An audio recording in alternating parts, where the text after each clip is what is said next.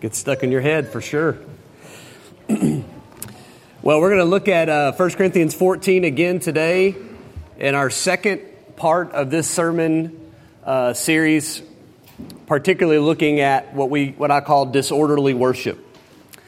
And last week we looked at the beginning of uh, chapter 14, first 25 verses, and, and kind of laid out some principles that Paul lays out about the order of church and how order leads to edification and um, how the Corinthians were disorderly, specifically in the way that they were using their gifts, uh, particularly tongues where they were not interpreting. And today we're looking at some more practical aspects of that. Paul gives uh, really some guidelines for worship. And as I've said before, although we are not practicing the speaking in tongues and we are not practicing prophetic revelation, um, the theme and the principle is very simple that we need to be a, a, a body of Christ that seeks order and edification in our worship. And so these are the principles that we're learning from chapter 14. This will conclude our discussion of spiritual gifts, um, which may be exciting to you. Um, I hope that you've gleaned a lot of good information and truth from that to help you. Um, Friday night, we watched a, a, wonderful movie called Cessationist. Um, which gives a lot of background and video clips and things to uh, things that I've been preaching on. And I would highly recommend that video uh, for you and your family to watch um, to kind of undergird these things that we've studied. But today we're going to look at uh, two aspects in the end of this chapter from verses 26 down to the end in verse 40. And the aspects are continually about order. And the first thing we're going to look at is how proper components of worship promote our order. And we can find these things in verses 26 through 33. And I want you to notice at the very beginning um, what Paul does in verse 26 as he lays out um, his argument. He says, What is the outcome then, brethren? When you gather or when you assemble, each one has a psalm, has a teaching, has a revelation, has a tongue, has an interpretation. Let all these things be done for edification. So Paul is kind of beginning to summarize and conclude his thoughts. And what he does there is he uh, gives us some very helpful principles in the relationship of order in the worship gathering. So notice he says, when you assemble. So he's not talking about private worship at home where you may uh, gather with your family or you're just studying your Bible, although I think that that order is important there as well. But he's particularly talking to the church. He says, brothers, meaning believers. He says, when you assemble. And what he does for us is he gives us not a specific uh, prescriptive order of worship, but a descriptive order of worship. He's given us their, their bulletin, their church bulletin in a sense, of all the different components that the Corinthians would have had or, or, or possibly had in their gathering. He says, when you assemble, each one has a psalm, each one has a teaching, has a revelation, has a tongue, has an interpretation. Now notice that each one of those components are diverse and yet they are specifically done in the aspect of order. And that's what Paul's going to again stress is that we are handling each one of these components, whether it be singing or preaching or giving a revelation or, or speaking in tongues with interpretation, it should be done so that we leave the gathering and the assembly better off than we were when we got here.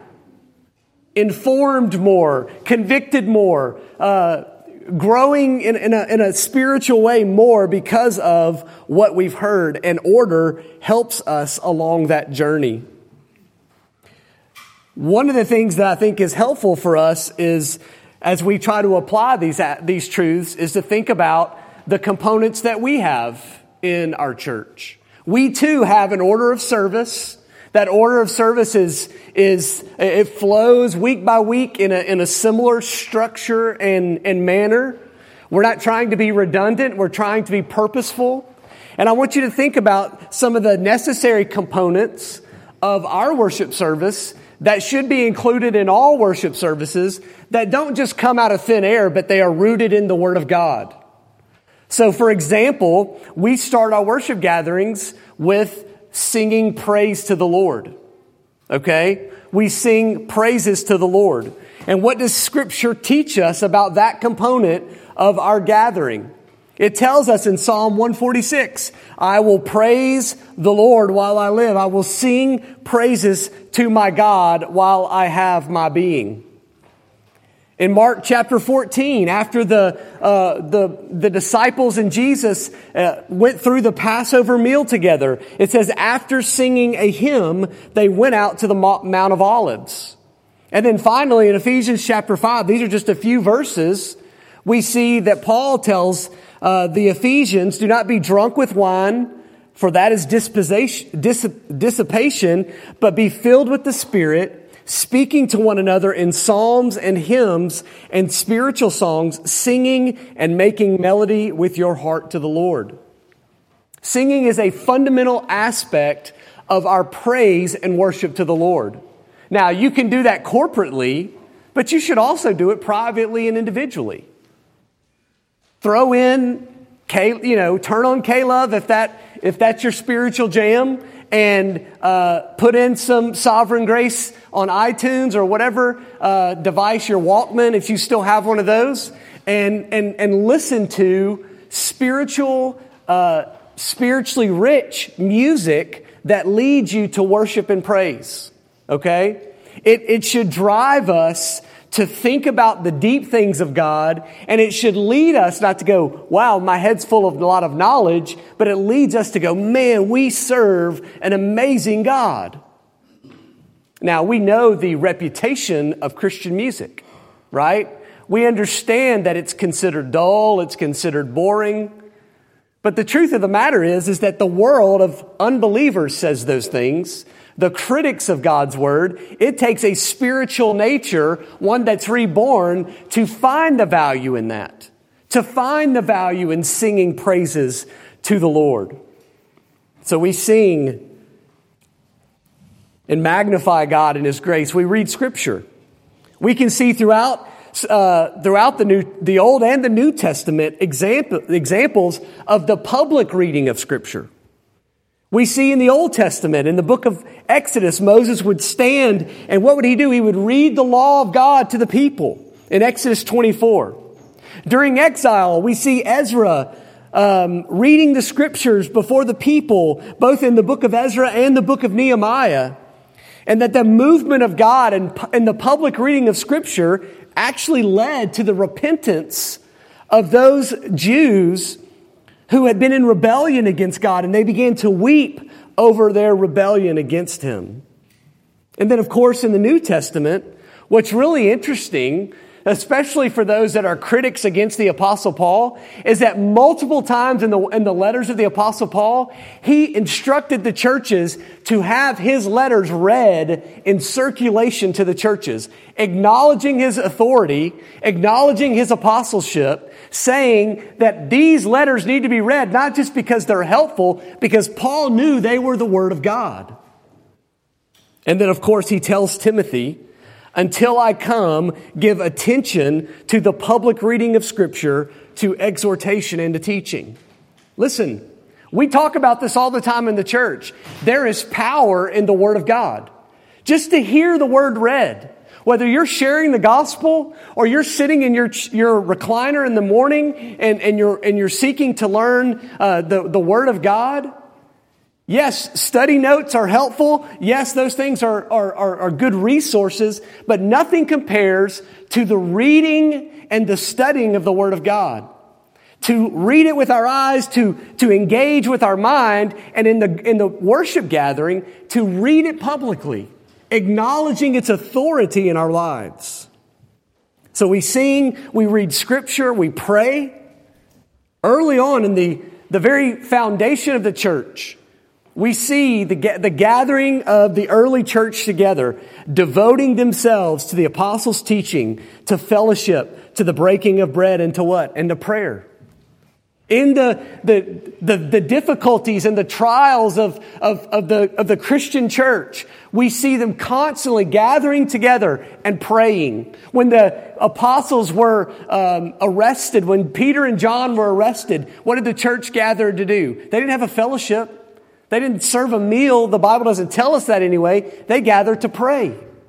And so we want to be a church that uh, focuses on the, the biblical exhortation to take our requests to God and to do so not only individually, like, hey, we'll pray for that when we get home in our private study. No, we're going to pray as a corporate body of believers.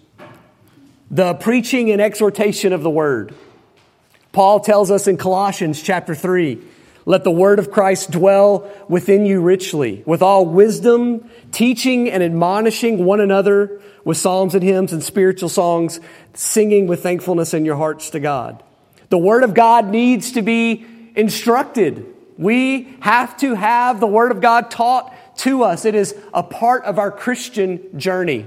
It's the value of the corporate gathering that you are not just studying God's word individually that's how some might hear that. But that you, in, uh, you incorporate individual study with public and corporate exhortation.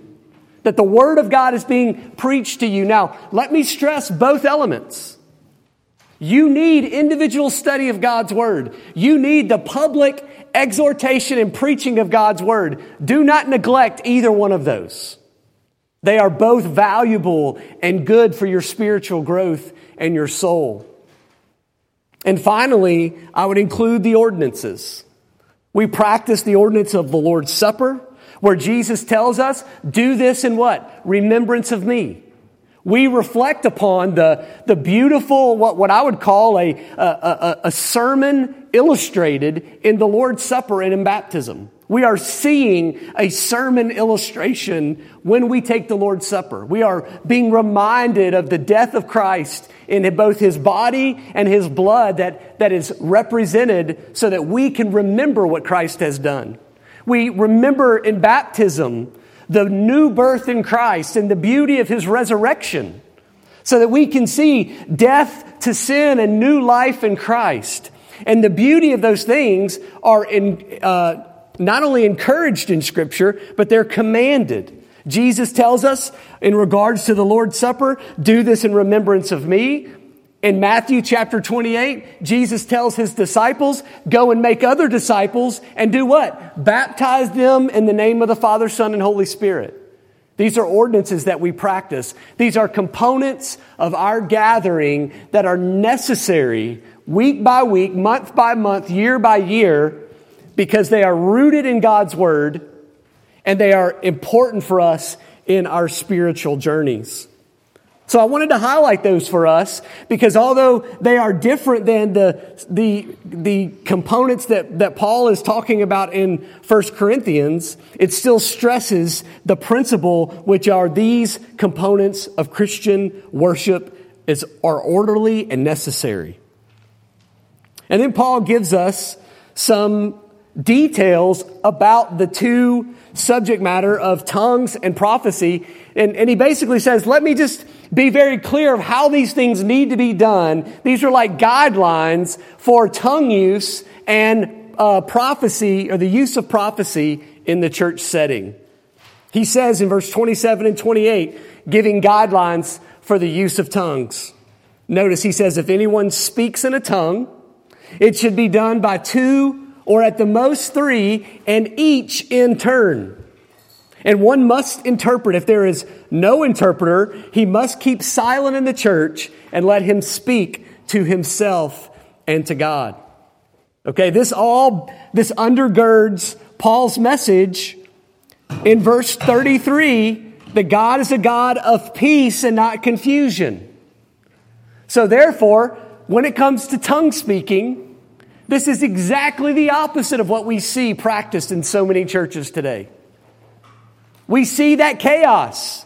We understand that to be chaotic and not orderly. Paul says, look, if there's going to be tongue speaking in the Corinthian church, there should by no means be more than three, two or three at the most, and each in turn. one person has something to say in a tongue, what's required? That person speaks alone, nobody else in- interrupts him, and then after that tongue is spoken, an interpreter comes in and reveals the message, the mystery that's being given to the people. And then perhaps another, and then perhaps finally another. Now, notice, you don't want to sit through six or seven sermons in one setting. So it's, it's almost as if Paul's even talking about time management here. Right? He doesn't want to lose the, the, the engaged mind in this, this guideline. So he says, hey, two or three tongues, so that what we, so what, what could possibly be uh, exhorted here is, hey, you need to think about these things. You need to study them. You need to understand them as they are interpreted but each in turn. And then finally, he says, But if there's no interpreter, what has to happen? You keep silent. Just so there's no confusion, if Bob just happens to be the spiritual gift interpreter of your church and Bob's sick that day, then nobody's speaking in tongues. Because we don't want there to be any confusion. If you can't interpret and, and Bob's not here to interpret, then nobody's speaking in tongues that day. You can understand the, the, the purpose that Paul is giving for these guidelines of speaking tongue in tongues. And again, he's reminding us of the importance of being edified, of growing in our understanding of God's word so that it's not about being uh, chaotic or it, it doesn't lead to unintelligible babbling and noise making, but instead it is focusing on people growing in the Word, in spiritual growth and sanctification. Secondly, look at the guidelines for prophecy. Very similar in verses 29 through 33. Again, only two or three prophets could speak. And then it says, let the others pass judgment. But if a revelation is made to another who is seated, the first must keep silent. Again, Paul is focusing on one prophecy at a time, one tongue speaking at a time. For you can prophesy, he says, one by one, so that all may learn and all may be exhorted. And the spirit of prophets are subject to the prophets, for God is not a God of confusion, but of peace, as in all the churches of the saints. Now be reminded we define prophecy according to uh, what I believe is a good definition from Tom Schreiner, who says the reception, quote, the reception of spontaneous revelations of God that instruct, encourage, and warn the people of God, end quote. So this revelation would come. Someone would want to give that revelation. They would be given permission to speak. They would speak that revelation. But then something else had to happen. It's interesting that these are two part things. Tongues had to have an interpretation, and prophecies had to have a judgment. Prophecies had to have a judgment. Now, what is that judgment? Basically, it was the evaluation of the prophet as to make sure that what he was saying, or what she was saying even, was true. Okay? You can see examples of prophets that were both men and women Okay? And we're going to get to this uh, very controversial passage in chapter 14 and verse 34 in a minute. But the prophecies were given, and then it says that there had to be judgment that was passed. And what it seems to mean by that is that there was always an evaluation, not of the prophecy as, as much as it was the prophet. Okay? And, and the reason I point that out to you is because, as I've said before, the continuationist argument is, well, that's where the prophecy is being judged to say how much of this prophecy is true and how much of it is false. In other words, the continuationists believe that a prophecy can be mixed with error. Okay? That you can just get it wrong. Some of it's right, some of it's wrong. My bad, we'll move on to the next day. My bad, we'll, we'll, we'll pick it up next Sunday. Maybe I'll get it right this time. We looked at this, this past weekend, uh, in that G, G3 movie called Cessationist. Examples where prophets went before the people, they went on YouTube and they prophesied a couple things. Number one, they prophesied that Donald Trump would win his election a second term. And you know what they had to do? They had to go back and apologize and say, I got it wrong. Okay? Now in the Old Testament, those prophets would do, that what would happen to them? They would be stoned. Okay? Now we're not advocating for being stoned. What we're saying is, is that it's, it's, in my opinion, inconsistent to believe that Old Testament prophecy is different than New Testament prophecy. If you had error in Old Testament prophecy, you were no longer considered a viable prophet. You were a false prophet. And that was your label. You were not given a second chance. People would not follow you and listen to your word. And therefore, the judgment that had to be passed is, is what this person saying consistent with the word of God? Should we continue to listen to his, his revelation? Or should we pass the judgment that it's inconsistent with the word of God? It, these things that are prophetic have not come true. Therefore, he is a false prophet or she is a false prophet. And that was necessary in that time period as much as it was when prophecy was active in the Old Testament. And don't be confused by this church. Brother Adam, Pastor Adam just read from the book of Peter where we are reminded that because the revelation of God has been given to us in its completeness, in the completed canon, that we don't have to do such judgment and evaluation in the same way anymore. We in, instead look to the Word of God. We do our best as the scriptures tell us to, like Bereans in the book of Acts, we study the scriptures ourselves. We own our own responsibility to know the Word of God personally, and you hold us as leaders and teachers accountable. Okay? Nobody's stoning or killing or maiming their pastors for misinterpreting the Bible we understand the responsibility that our interpretations need to be correct or accurate to the best of our ability. All right? But here's the difference. The difference is you have the responsibility to hold us accountable. Okay? We, we are open to a discussion of your differing views of certain things. That's totally fine. We are going to have different opinions about that. What we will not hold differing opinions about are the foundational first tier issues of the Bible, such as what is the gospel? How must someone be saved? Is the Bible inspired and inerrant? We don't, we don't back down from those type of positions. All right?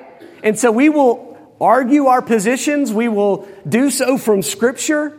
And if we come to a disagreement, then we will have to encourage you to repent of such a disbelief in foundational views and interpretations of the Bible, or ask you to perhaps find another church that believes things that, because our church doesn't stand on those things. Now, those are first tier priority doctrines that we're talking about. All right?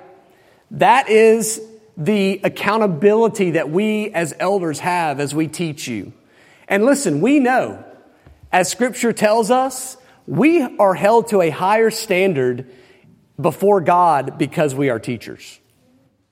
We will face a greater judgment for being false teachers if we lead you astray. We feel the weight of that.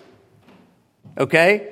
So, you have the accountability and the responsibility to know the scriptures yourself, to study them, to come to your own interpretation. You should not just listen to what the pastor says without studying it yourself. All right? But yet we also want you to be able to trust us. All right? But in the same sense, hold us accountable and know that the Word of God is given to us in, with a sufficient um, it's a sufficient word from God that is, is, is helpful and necessary and capable to deal with us in all the spiritual matters that we need to be dealt with and guided in. So, To say all that is to say, Paul gives these guidelines. They're helpful guidelines for the church in Corinth. They lead us to the principles that we too need proper components of worship that promote order. All right? Secondly, proper authority in worship promotes order. Proper authority in worship promotes order. We cannot be, we cannot dissect the second section of Paul's words in the rest of chapter 14 from the gathered church. Okay? Paul is dealing with issues in the gathering of the church. In other parts of this letter, it's been more personal. It's been more private. Like, he dealt with private sin in the life of two people that spilled into the church. So it was a private sin that was plaguing the church body. Okay? Well, in these chapters, in this chapter particular, he's dealing specifically with the corporate gathering when you assemble. And these are helpful for all churches today to go, what do we need to think about that, that, that the Apostle Paul is teaching us that help us form and order our church gatherings appropriately? Those components that we talked about earlier were those helpful components from Scripture. The second section are also issues that deal with the proper authority in the church gathering. Verses 34 and 35. The women are to keep silent in the churches, for they are not permitted to speak, but are subject them, are, are to subject themselves just as the law also says. If they desire to learn anything, let them ask their own husbands at home for it is improper for a woman to speak in church. Now, this is not the only place that Paul speaks like this in the Bible. Okay? Matter of fact, I'm going to ask you to hold your place there, turn to the right in your Bible, maybe 10 or 15 pages, depending on if you have a large print Bible or not, and go to 1 Timothy chapter 2. Okay? So head toward the end of, of the Bible, 1 Timothy chapter 2. Paul is dealing with the order of church again in the book of Timothy. And in chapter 2, he says this in verse 11 and 12. A woman must quietly receive instruction with entire submissiveness. I do not allow, but I do not allow a woman to teach or exercise authority over a man, but to remain quiet. For it was Adam, he says, verse 13, who was first creative and then Eve. And it was not Adam who was deceived, but the woman was deceived and fell into transgression. Okay? Now, I would make the argument that in 1 Timothy chapter 2, Paul is particularly stressing to the church how a proper order of authority is and should function in the church. In other words, Paul is laying forth a very unpopular anti feminist position, if I could say that, in 1 Timothy chapter 2. It is one of the most debatable and uh, refuted passages from Paul. Matter of fact, women, certain women in the world hate these verses so much that they hate the Apostle Paul altogether because they stomp upon the freedom of women in their minds. Okay? And what Paul is trying to do is not teach a cultural issue, he's trying to teach a creation issue. All right? And that is very important for you to understand. He doesn't just say in 1 Timothy chapter 2, oh, and, and the support for my argument is look at Corinth, look at Ephesus. This is the culture that we're living in. How does Paul prove his argument in 1 Timothy chapter 2 verse 13 and 14? He goes back to creation. He said, this is how God ordered the world. Notice the order. God created man and then he created woman.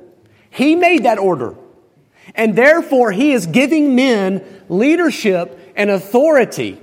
He's not stripping any women of value. He's not stripping women of purpose. He is merely instructing that order that not only exists in the church, friends, it exists in the home or should exist in the home as well. All right?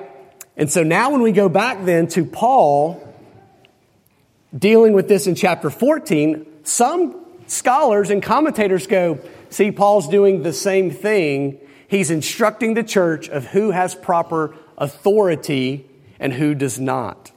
Now, 1 Timothy already tells us that women should not be leading men and teaching men in the church. And I could do a whole sermon series on the unbiblical nature of women pastors in our world today. It's a huge issue in our Southern Baptist Convention and across the world. It is a continual issue. We literally, when I go to India, we have women that want to be a part of it because they want to go back and try to teach in churches. And we have to stress to them how unbiblical that is. They can learn and they can understand, but they are not called to be pastors in New Testament biblical churches. And, I, and, and, and we stand firmly upon that in this church. Women can lead in different areas. They, women can teach. They are just not teaching over men and with authority over men. That's what 1 Timothy chapter teaches, or chapter 2 teaches us. But what I would say about 1 Corinthians 14 is that Paul is dealing with a particular issue in the church, not the general principle of 1 Timothy chapter 2. Let me show you what I mean. Paul inserts women are to keep silent in the churches for they are not permitted to speak right smack dab in the middle of talking about what? Prophecy and tongues. What was this thing spoken in this chapter? prophecy, and tongues. Okay? Paul is not talking about general church leadership. He is talking particularly about prophecy and tongues that are being spoken. So then the question is, if women are not permitted to speak, is he saying they are not permitted to speak in tongues or, or speak prophecy? And to me, to, to answer that, I would say no because Paul has already told us previously in 1 Corinthians in chapter 11 that a woman must wear a veil if she is going to pray or prophecy or prophesy in the church. He's already said that they can prophesy in the church wearing a veil. So Paul then is speaking to a different subject matter when it comes to speaking. And what is that? Well, again, folks, I always encourage you to look at the context, to study what is going on around these words that are, or these sentences and phrases that cause us difficulty. And so let's go back to chapter 14. What does he say right before these verses in chapters 30 through 33? That when prophecy is made, you can, he says in verse 31, you can all prophesy one by one so that you may learn and all be exhorted. And the spirit of prophets are subject to the prophets, for God is not a God of confusion and of peace, as in all the churches of the saints. He's talking about the passing of judgment in the church. So what happens is, is that Paul is still in that frame of mind and he brings up an issue in the church in Corinth that women were speaking out of turn. How were they speaking out of turn? The immediate context, I think, points to they were speaking out of turn by passing judgment on the prophecies that were being spoken. Okay? Now, we can take that very general and go, hey, the women were speaking and, and passing judgment, therefore they were correcting men in the church about the prophecies that were given, or a greater clue, I think, is in verse 35. If they desire to learn anything, let them ask their own husbands at home, for it is improper for a woman to speak in church. See, I believe that this issue was not that women were just correcting men, women were correcting their own husbands. Men that were prophesying their own husbands. So this wasn't just a corporate issue, this was a home issue. This was an issue where women particularly wives, were correcting their husbands in the gathered assembly, and therefore they were usurping the order that God had placed them in, and therefore were disgracing and shaming their husbands. Again, it goes back to Paul's argument in previous uh, portions of this letter in chapter 11. If you'll remember with us, if you weren't here during that time, in chapter 11, Paul talks about the same type of order where women were called to wear veils over their heads. We established the best interpretation of that was that they literally wore some kind of cloth over their head, but there were rebellious women who were trying to usurp the God created order in the church. They were not wearing their veils in rebellion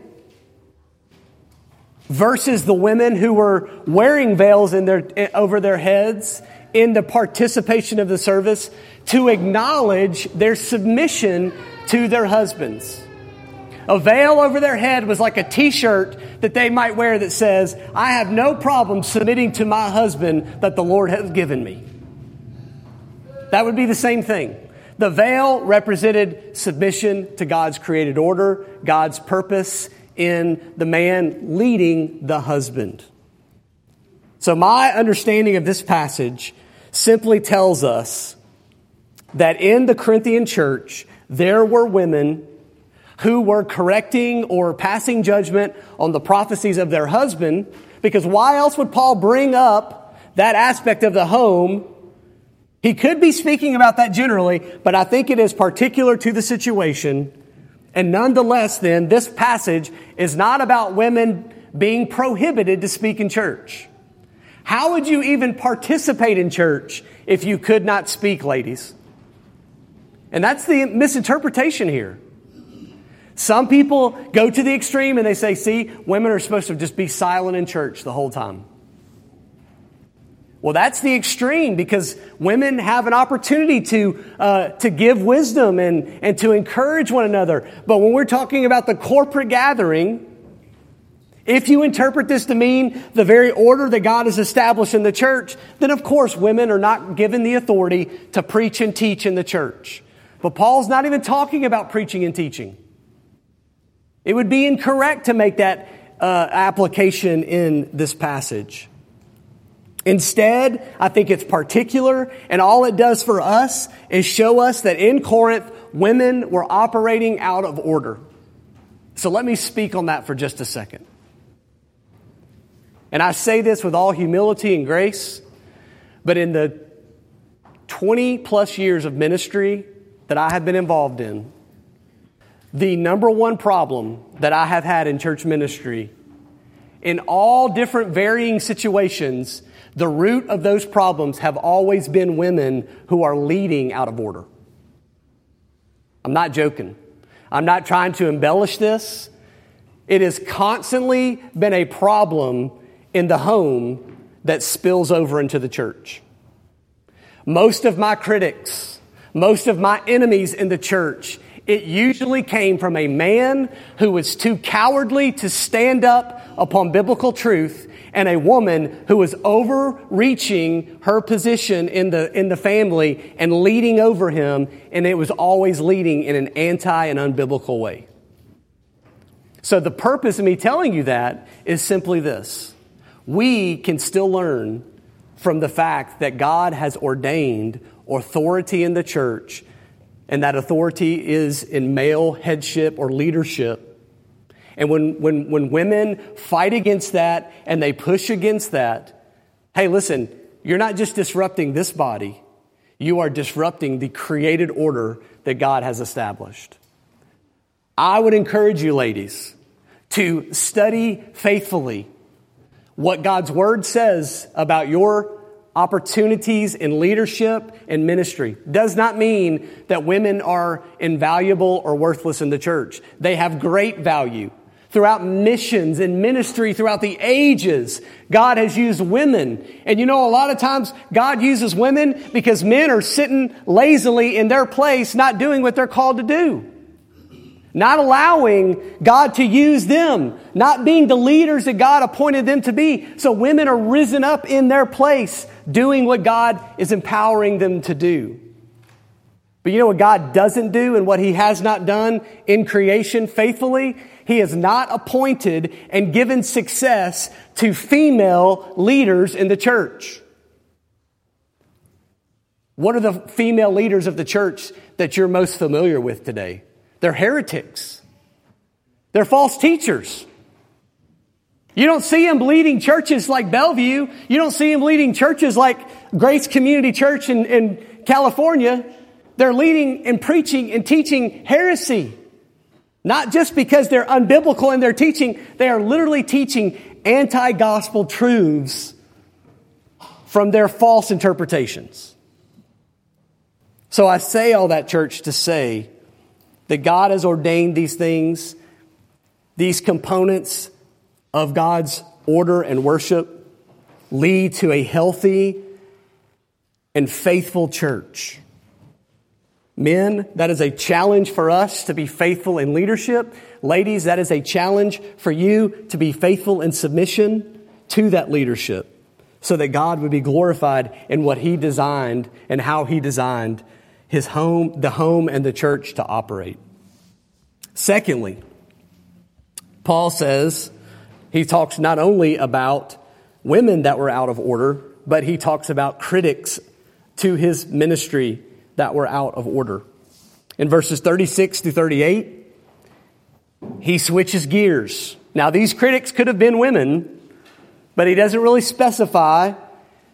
But he does ask two very important questions. He says, Was it from you that the word of God first went forth? That's a pretty, that's a pretty challenging sentence. Was it from you that the word of God first went forth? Or has it come to you only? If anyone, he says, thinks that he is a prophet or spiritual, let him recognize that the things which I, the apostle Paul, write to you, the Corinthians, are the Lord's commandments. Paul is literally saying, all you critics out there, all you skeptics, of my apostleship and my ministry, you need to get in line and understand that God has sent me to you. God has given me these words. So you need to respect and honor the authority and the apostleship that you, that, that was given to, to me, the apostle Paul. And if you don't recognize that authority, you will not be recognized. Now, we can take that as pretty egotistical of Paul, right? Oh, well, if you don't accept Paul's words, then you're not going to be recognized. Well, let's back up here. Paul says that these are the Lord's commandments that he's speaking. And so throughout his letters, he's constantly defending his apostleship and the authority that God gave him to speak those words. And how did he give or, or how did he visibly manifest that authority for the apostle Paul? Paul was able to do the miracles that we've been talking about. Paul was able to perform and do things to authenticate that what he said came from the Lord. And so really what Paul is saying in verse 38, if anyone does not recognize Paul's authority that was given to him by the Lord, then he or she is not recognized by the Lord. That's what he's saying. That he or she is not recognized by the Lord. These critics and these skeptics were out of order. Uh, sadly, after 10 years of going through a very similar situation, I had a, a very sad conversation with a pastor in Middle Tennessee yesterday who is going through a similar situation that I went through 10 years ago this month, whereby people were not only against the very biblical and foundational truths and principles of the Bible, but they ran him out of the church. He faithfully preached to them, he faithfully shepherded them, and they didn't like the doctrines that, they, that he taught them in the Bible, and so they said, You're gone, we want you out of here.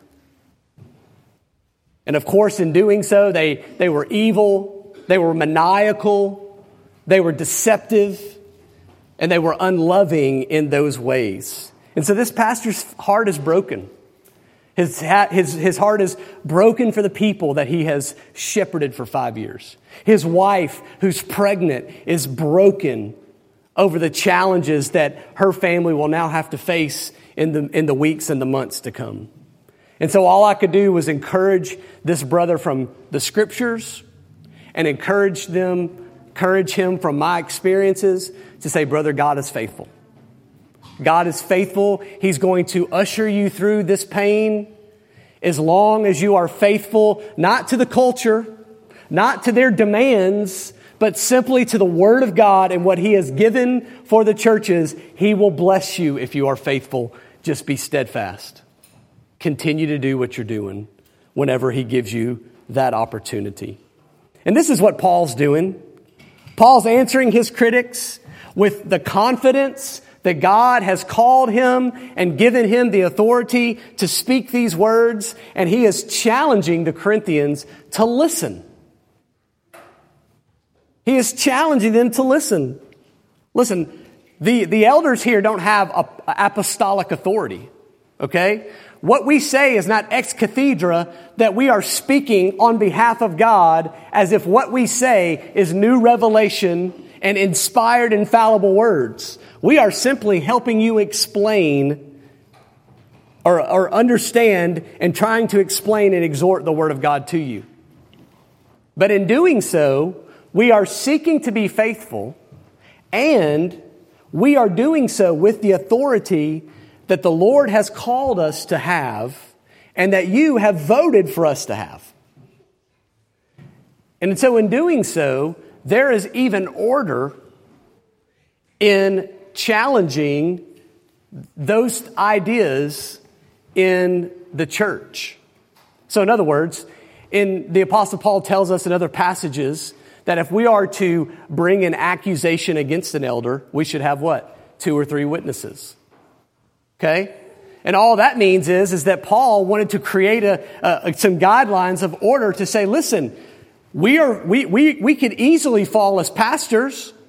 We're susceptible to sin as well. And so therefore, we have to have accountability from you in, in our daily lives as well as what we teach. And so if you have an accusation against your pastor or pastors, bring two or three witnesses that can acknowledge that and give evidence of that as well and hold him accountable.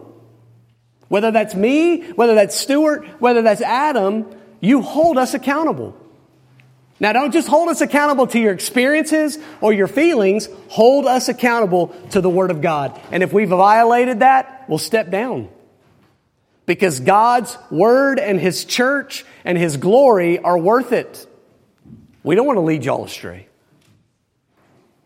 But we ask you to understand the responsibility and the leadership that God has given us and to submit to that. And we're thankful that you do. We're thankful that you do.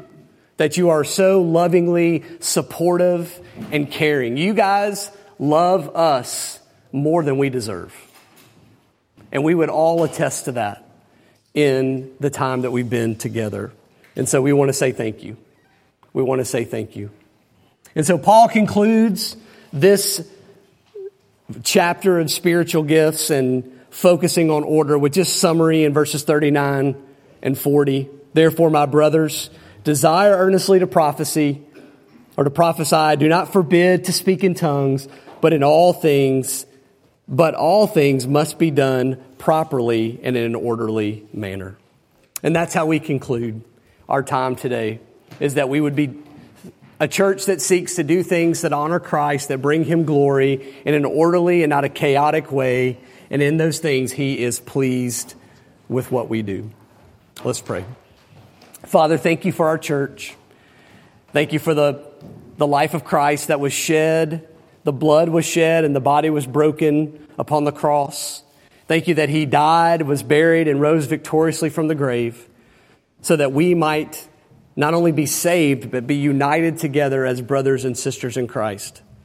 Thank you for this amazing letter that Paul wrote to the Corinthians because it teaches us, Father, and instructs us in so many unique and, and purposeful and, and important ways as a church body. As we've walked through the last couple years of, of issues in our church, the Word of God has just nourished us in these ways. And Father, we are thankful. Even in these recent days, God, the way your Word has just pointed us to, to biblical truth for situations that we were going to deal with or have already dealt with, to just remind us that you are active and living through your word.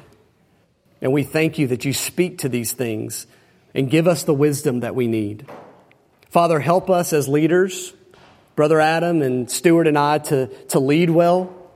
God, to be humble, to be accountable to our people, so that we do all things to bring glory to Christ in your church. Help us to be faithful uh, and live holy lives in ways that honor you. And God, in all things, Lord, we want to bring glory to Christ.